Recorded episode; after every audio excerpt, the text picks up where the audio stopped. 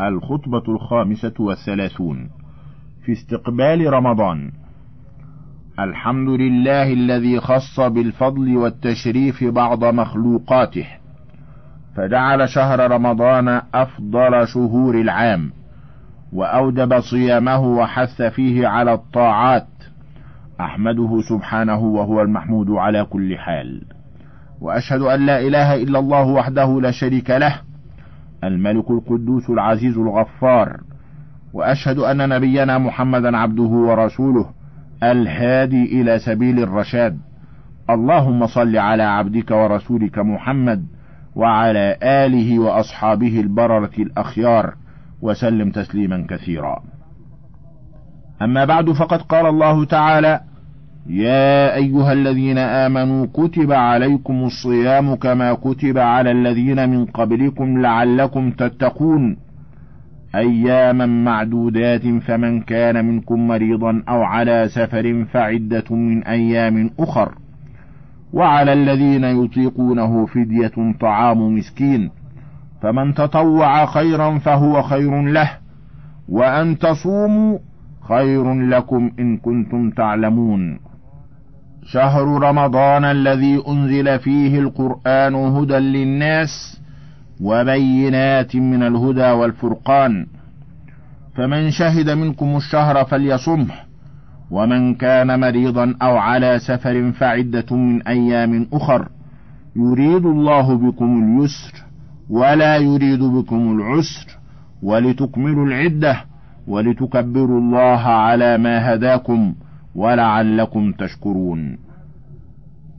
أيها المسلمون إنه قد حل بساحتكم شهر كريم وموسم عظيم شهر خصه الله على سائر الشهور بالتشريف والتكريم. أنزل فيه القرآن العظيم وفرض صيامه وجعله أحد أركان الإسلام. شهر رمضان الذي أنزل فيه القرآن هدى للناس وبينات من الهدى والفرقان فمن شهد منكم الشهر فليصمه.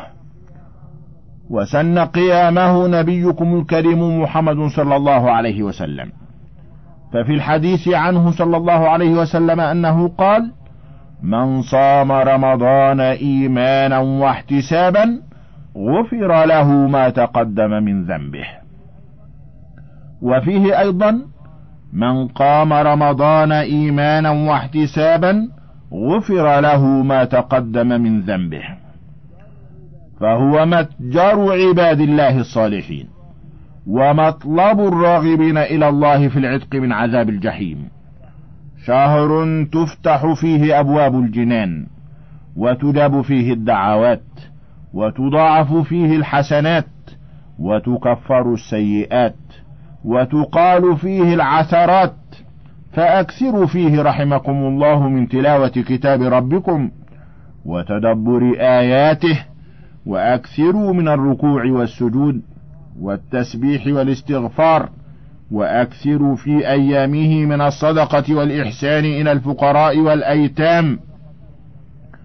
وتجنبوا ما يبطل أعمالكم من الأفعال والأقوال السيئة قال صلى الله عليه وسلم من لم يدع قول الزور والعمل به فليس لله حاجة في أن يدع طعامه وشرابه.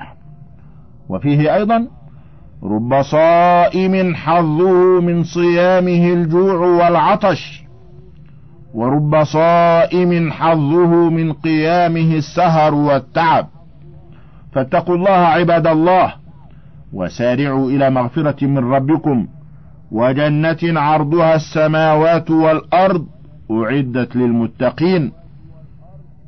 جاء في الحديث الصحيح عن النبي صلى الله عليه وسلم أنه قال صوموا لرؤيته وأفطروا لرؤيته فإن غم عليكم فأكملوا عدة شعبان ثلاثين يوما. وعن عمار بن ياسر رضي الله عنه أنه قال قال صلى الله عليه وسلم من صام اليوم الذي يشك فيه فقد عصى أبا القاسم صلى الله عليه وسلم. أقول قولي هذا وأستغفر الله العظيم لي ولكم ولسائر المسلمين فاستغفروه إنه هو الغفور الرحيم. الخطبة السابعة والثلاثون في آخر رمضان وليلة القدر. الحمد لله نحمده ونستعينه ونستغفره ونستهديه.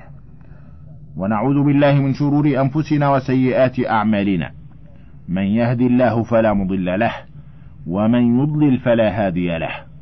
وأشهد أن لا إله إلا الله وحده لا شريك له وأشهد أن نبينا محمدا عبده ورسوله. اللهم صل على عبدك ورسولك محمد وعلى آله وأصحابه وسلم تسليما كثيرا. أما بعد فيا أيها المسلمون هذا شهر الصوم قد قوضت خيامه وتقضت أيامه وأوقاته فمن أحسن فيه فعليه بالإتمام وشكر الله على التوفيق ومن فرط فيه وأضاع فيما مضى من الأيام فعليه التوبة وتدارك ما فات وحسن الختام فإن الأعمال بالخواتيم عباد الله. إن للآخرة أسواقا يربح فيها قوم ويخسر فيها آخرون.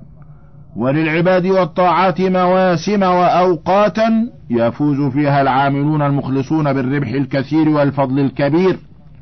وما عند الله خير للأبرار.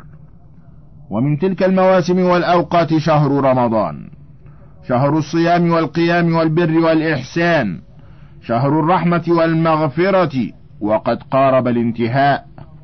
فهو إما شاهد لنا بالصيام والقيام والبر والإحسان أو شاهد علينا بالغفلة والشح والإعراض والعصيان. وهل نحن واثقون بأنه سيعود علينا مرة أخرى؟ اللهم اجعله شاهدا لنا لا علينا. اللهم اجعل لنا منه حظا وافرا ونصيبا كبيرا. حظا من الرحمة والمغفرة والعتق من النار.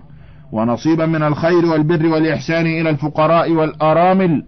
عباد الله حاسبوا أنفسكم في آخر هذا الشهر الكريم قبل أن تحاسبوا.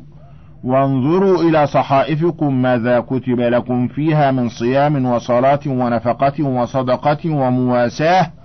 فليس للإنسان من دنياه إلا ما تمتع به فأفناه أو قدمه في الخير فاستبقاه. كان السلف الصالح رضي الله عنهم يجتهدون في إتمام العمل وإتقانه ثم يهتمون بعد ذلك بقبوله ويخافون رده. الذين يؤتون ما آتوا وقلوبهم وجلة أنهم إلى ربهم راجعون. عن علي رضي الله عنه أنه قال كونوا لقبول العمل أشد اهتماما منكم بالعمل. ألم تسمعوا إلى قول الله عز وجل إنما يتقبل الله من المتقين. شهر رمضان جعله الله مضمارا لخلقه يتسابقون فيه بطاعته إلى مرضاته. ففاز من سبق وخاب وخسر من تخلف. متى يغفر لمن لم يغفر له في هذا الشهر المبارك؟ متى يقبل من رد في ليلة القدر؟ جعلني الله وإياكم من المقبولين. لا من المردودين وجعلنا من الفائزين في هذا الشهر بالمغفرة والعتق من النار. وسارعوا إلى مغفرة من ربكم وجنات عرضها السماوات والأرض أعدت للمتقين. بارك الله لي ولكم في القرآن العظيم ونفعني وإياكم بما فيه من الآيات والذكر الحكيم. أقول قولي هذا وأستغفر الله لي ولكم ولسائر المسلمين من كل ذنب. فاستغفروه إنه هو الغفور الرحيم. الخطبة الثامنة والثلاثون أركان الإسلام الخمسة. الحمد لله رب العالمين ولي جميع الخلق بنعمه فهو المعبود بحق إياك نعبد وإياك نستعين. أحمدك اللهم وأشكرك وأشهد أن لا إله إلا الله وحده لا شريك له وأشهد أن نبينا محمدا عبده ورسوله أرسله الله رحمة للعالمين. اللهم صل وسلم على عبدك ورسولك محمد وعلى آله وأصحابه أهل العلم والهدى. أما بعد فيقول الله تعالى يا أيها الذين آمنوا اركعوا واسجدوا واعبدوا ربكم وافعلوا الخير لعلكم تفلحون. يأمر الله عباده المؤمنين بأن يعبدوه وحده. بأن يركعوا ويسجدوا له وحده. يأمرهم بأن يفعلوا الخير لعلهم يرشدون. فعل الخير هذا يا عباد الله فيه الأمر بالمعروف فيه النهي عن المنكر فيه العبادة والتوحيد لله سبحانه فيه البر والإحسان فيه النصح وهداية العباد وإرشادهم إلى صلاحهم وسعادتهم. كل ذلك يا عباد الله يأمرنا الله به ويرضاه لنا. ويجازي عليه ويثيب من عمل به. عباد الله بني الإسلام على أركان خمسة. لا يكون الإنسان مسلما إلا إذا أقر بها وأداها كاملة بإيمان صادق وإخلاص. هذه القواعد الخمسة أيها المسلمون. شهادة أن لا إله إلا الله وأن محمد رسول الله وإقام الصلاة وإيتاء الزكاة وصوم رمضان وحج بيت الله الحرام لمن استطاع إليه السبيل. فشهادة أن لا إله إلا الله تعني لا معبود بحق إلا الله. هي توجب أداء العبادات لله وحده فلا دعاء ولا خضوع ولا خشوع إلا لله وحده ولا استعانة ولا استغاثة إلا بالله وحده لا خوف ولا رجاء إلا من الله وحده. لا يجوز ولا يصح صرف شيء من ذلك لغير الله كائنا من كان وإلا فالشهادة غير نافعة.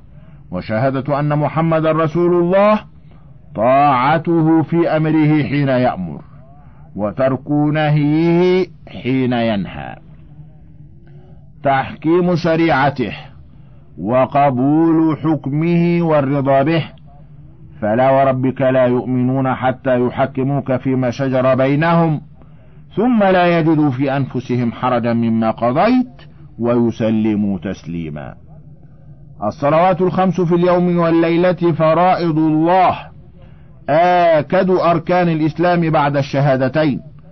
أداؤها بإخلاص شرط لصحتها وهي مقبولة إذا أديت كاملة بإيمان وخشوع وهي تنهى عن الفحشاء والمنكر إذا أقيمت في أوقاتها في بيوت الله.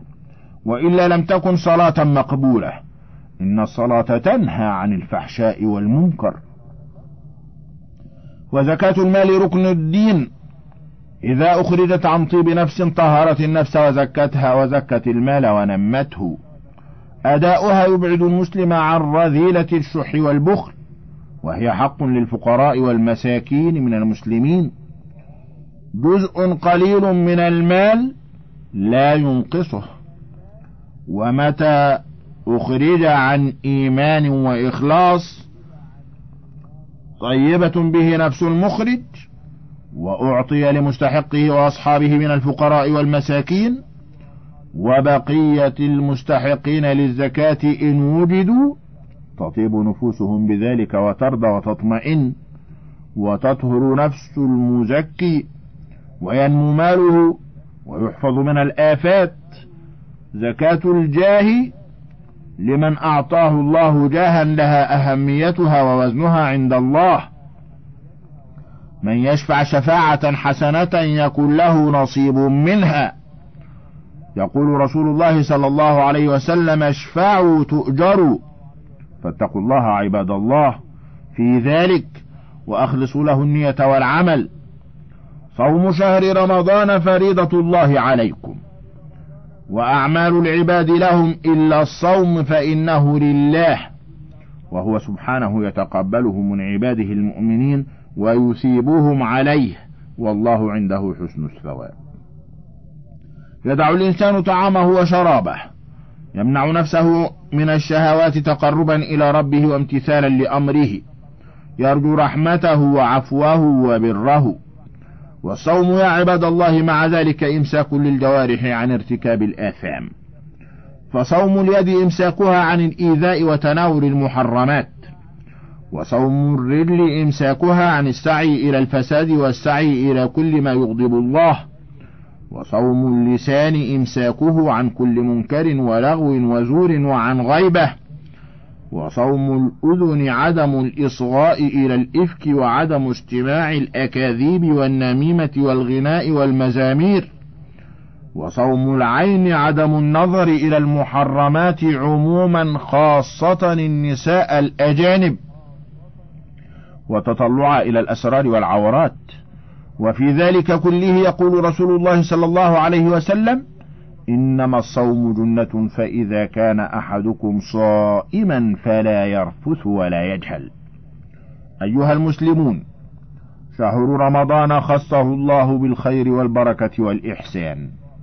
أنزل فيه القرآن هدى للناس ورحمة. وفرض صيامه وسن قيامه رسول الله صلى الله عليه وسلم. قال صلى الله عليه وسلم من صام رمضان إيمانا واحتسابا غفر له ما تقدم من ذنبه. من قام رمضان إيمانا واحتسابا غفر له ما تقدم من ذنبه. عباد الله افعلوا الخير واعملوا الصالحات. وتعرضوا لنفحات ربكم فإن لربكم في أيام دهركم نفحات. اسألوه المغفرة والهداية والتوفيق. أن يحفظ عليكم إسلامكم ويظهره على الدين كله ويمكن لأهله وحماته. اللهم اجعلنا من الفائزين بالمغفرة والعتق من النار. الخطبة التاسعة والثلاثون. الحث على إخراج الزكاة. الحمد لله الذي أكمل الدين وأتم علينا نعمته ورضي لنا الإسلام دينا.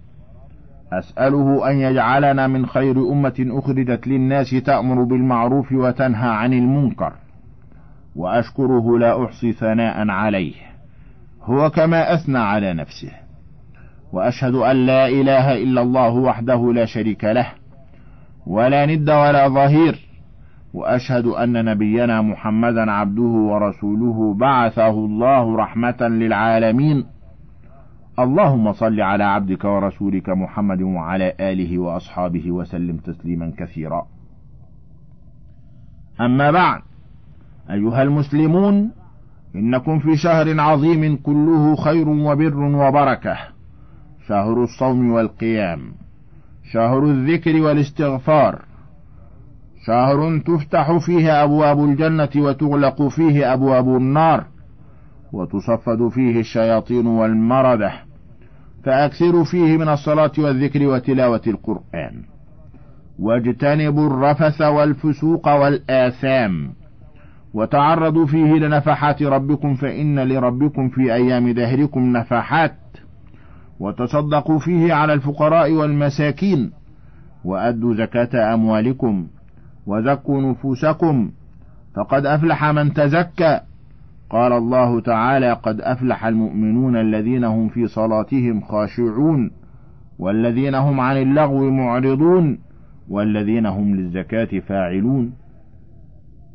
وقال الله تعالى آمرا نبيه ورسوله صلى الله عليه وسلم خذ من أموالهم صدقة تطهرهم وتزكيهم بها وصل عليهم إن صلاتك سكن لهم. جاء رجل إلى النبي صلى الله عليه وسلم فقال يا رسول الله إني ذو مال كثير وذو أهل وحاضرة فأخبرني كيف أصنع وكيف أنفق. فقال صلى الله عليه وسلم تخرج الزكاة من مالك فإنها طهرة تطهرك وتصل أقرباءك وتعرف حق المسكين والجار والسائل. أيها المسلمون زكاة المال الركن الثالث من أركان الإسلام. فرضها الله في أموال الأغنياء وجعلها حقا من حقوق الفقراء والمساكين. فرض الله جزءا قليلا من كثير بالنسبة إلى المال فلم يجحف بالأغنياء ولم يحرم الفقراء. إذا أخرجت وأعطيت مستحقيها كانت طهرة للمال من الخبث وتنمية وحفظا له من الآفات. وطهرة للنفوس من رذيلة البخل والشح وتربية للنفس على فضيلة الكرم وحب الخير والعطف على البؤساء والمحتاجين. وقد أثنى الله تعالى على الذين يؤتون الزكاة وينفقون الأموال في سبيل الله عن طيب نفس وحبا في الخير وأداء للواجب. ووعدهم بالفلاح والفوز والخير والغنى. وتوعد مانع الزكاة والذي لا ينفق إلا وهو كاره أو يمن بما يعطي أو ينفق رياء وسمعة. توعدهم بالعذاب الشديد والخسران في الدنيا والآخرة. قال جل ذكره في من يكنز ماله ولا يخرج زكاته. والذين يكنزون الذهب والفضة ولا ينفقونها في سبيل الله فبشرهم بعذاب أليم. يوم يحمى عليها في نار جهنم فتكوى بها جباههم وجنوبهم وظهورهم. هذا ما كنزتم لأنفسكم فذوقوا ما كنتم تكنزون. كل مال لم تخرج زكاته وما وجب فيه من حقوق كنز يعذب به صاحبه. أيها المسلمون أنعم الله علينا بالمال لننتفع به وننفق منه في طرق الخير والبر وهو عارية في أيدينا أمدنا الله به لينظر هل نحسن فيه فننفق منه في سبيله ونتصدق على الفقراء والمساكين وهل نؤدي حقوقه الواجبة فننفق منه في وجوه الخير ممتثلين أمر ربنا شاكرين نعمه أو نبخل بما آتانا الله من فضله. فنمنع الخير عن أنفسنا وإخواننا المحتاجين من فقراء ومساكين وأرامل ويتامى وعجزة ومحاويج. قال الله تعالى ومنهم من عاهد الله لئن أتانا من فضله لنصدقن ولنكونن من الصالحين. فلما أتاهم من فضله بخلوا به وتولوا وهم معرضون. فأعقبهم نفاقا في قلوبهم إلى يوم يلقونه بما أخلفوا الله ما وعدوه وبما كانوا يكذبون. عباد الله في عروض التجارة زكاة ومنها الأراضي المعدة للبيع والشراء في بهيمة الأنعام زكاة وفي الحبوب والتجارة زكاة وفي النقود زكاة إذا تم لكل حوله ونصابه بشروطه المعروفة إننا لو أدركنا حكمة الزكاة وأدى الأغنياء منا ما عليهم من حقوق وواجبات في أموالهم لإخوانهم الفقراء والمعوزين لطابت نفوسهم ولزال عنهم ما يجدون من ضيق العيش وانتزع الحسد والحقد من قلوبهم على إخوانهم الأغنياء ما داموا قد قاموا بحقوق الله عليهم وتصدقوا من أموالهم وأنصفوا من أنفسهم ولقضينا على مبدأ من مبادئ الانحراف والإلحاد. ولو أننا جميعا أخرجنا زكاة أموالنا وتصدقنا بجزء يسير من المال لما بقي فقير ولا محتاج. لا يجد قوت يومه ولا عم الخير وكثرت البركات واطمأنت النفوس وزكت الأموال. وطهرت ونمت الثروات أضعافا مضاعفة والمنفق في الخير نفقته مخلوفة والممسك عن الواجب والبر لا بد أن يتلف ماله ويذهب. قال صلى الله عليه وسلم ما من يوم يصبح العباد فيه إلا وملكان ينزلان فيقول أحدهما اللهم أعط منفقا خلفا ويقول الآخر اللهم أعط ممسكا تلفا. وجاء في الحديث القدسي يا ابن آدم أنفق أنفق عليك. فالصدقة والإحسان إلى الفقراء والمساكين والأيتام والأرامل من أفضل الأعمال وأحبها إلى الله. ويزيد الفضل وتتضاعف المثوبة في شهر رمضان المبارك شهر الخير والبركات. فيا أيها المسلم الراجع عفو ربك. المتعرض لنفحات بره وإحسانه. اعطف على إخوانك المحتاجين وتصدق عليهم وخفف عنهم آلام الفقر والجوع. وزد في برك وإحسانك على الذين لا يسألون الناس إلحافا. يظن أنهم أغنياء من تعففهم وعدم سؤالهم. واعطف على الفقراء من قرابتك وذوي رحمك فإن البذل لهم صدقة واصلة فالصدقة تزيد المال ولا تنقصه وتحفظه من الآفات. قال صلى الله عليه وسلم ما نقصت صدقة من مال. وقال صلى الله عليه وسلم إياكم والشح فإنما أهلك من كان قبلكم الشح. قال الله تعالى يا أيها الذين آمنوا لا تبطلوا صدقاتكم بالمن والأذى. وقال صلى الله عليه وسلم لا يدخل الجنة منان. وقال صلى الله عليه وسلم أربع من فعلهن فقد برئ من البخل. من آتى الزكاة ووصل الرحم وأعطى في النائبة وقرى الضيف. أقول قولي هذا وأستغفر الله لي ولكم ولجميع المسلمين فاستغفروه إنه هو الغفور الرحيم. الخطبة الأربعون في أول رمضان. الحمد لله معز من أطاعه واتقاه ومذل من أضاع أمره وعصاه. أحمده سبحانه وأشكره وأسأله المزيد من فضله وأشهد أن لا إله إلا الله وحده لا شريك له وأشهد أن نبينا محمدا عبده ورسوله بعثه الله بالحق والهدى إلى الناس أجمعين. اللهم صل على عبدك ورسولك محمد وعلى آله وأصحابه وسلم تسليما كثيرا. أما بعد فيا أيها الناس اتقوا الله وأطيعوه وامتثلوا أمره ولا تعصوه. واعلموا أن فضل الصوم كبير والأجر عليه من ربكم عظيم والحسنة بعشر أمثالها. وأعمال العباد لهم إلا الصوم فإنه لله وهو يتقبله ويثيب عليه والله عنده حسن الثواب. يدع الإنسان طعامه وشرابه لله. ويمنع نفسه عن شهواتها امتثالا لأمر ربه وتقربا إليه. يرجو رحمته وبره وغفرانه. بالصوم تزكو النفوس وتصح الأجسام وتعتاد الصبر وتقوى على تحمل المشاق.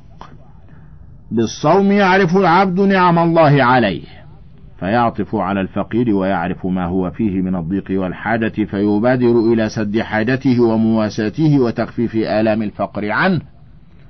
عباد الله إن الصوم ليس الإمساك عن الطعام والشراب فحسب بل هو مع ذلك إمساك عن الكذب والغيبة والنميمة إمساك عن الزور والبهتان والسباب إمساك عن قذف الغافلين والغافلات رب صائم ليس له من صيامه إلا الجوع والظمأ من لم يدع قول الزور والعمل به فليس لله حاجة في أن يدع طعامه وشرابه. من لم يحفظ لسانه عن فضول الكلام ويغض بصره عن الحرام ويدع الفواحش والآثام فهو لم يصم وقد أتعب نفسه وفاته الأجر ولم يكتسب إلا الوزر والإثم. عباد الله الصدقة والإحسان إلى الفقراء والمساكين وذوي القربى المحتاجين من أفضل الأعمال وأجزلها ثوابا. الصدقة يضاعف أجرها في شهر رمضان المبارك وفي هذا البلد الأمين. قال الله تعالى مثل الذين ينفقون أموالهم في سبيل الله كمثل حبة أنبت السبع سنابل في كل سنبلة مئة حبة والله يضاعف لمن يشاء والله واسع عليم. إن تقرضوا الله قرضا حسنا يضاعفه لكم ويغفر لكم والله شكور حليم. من فضلك تابع بقية المادة.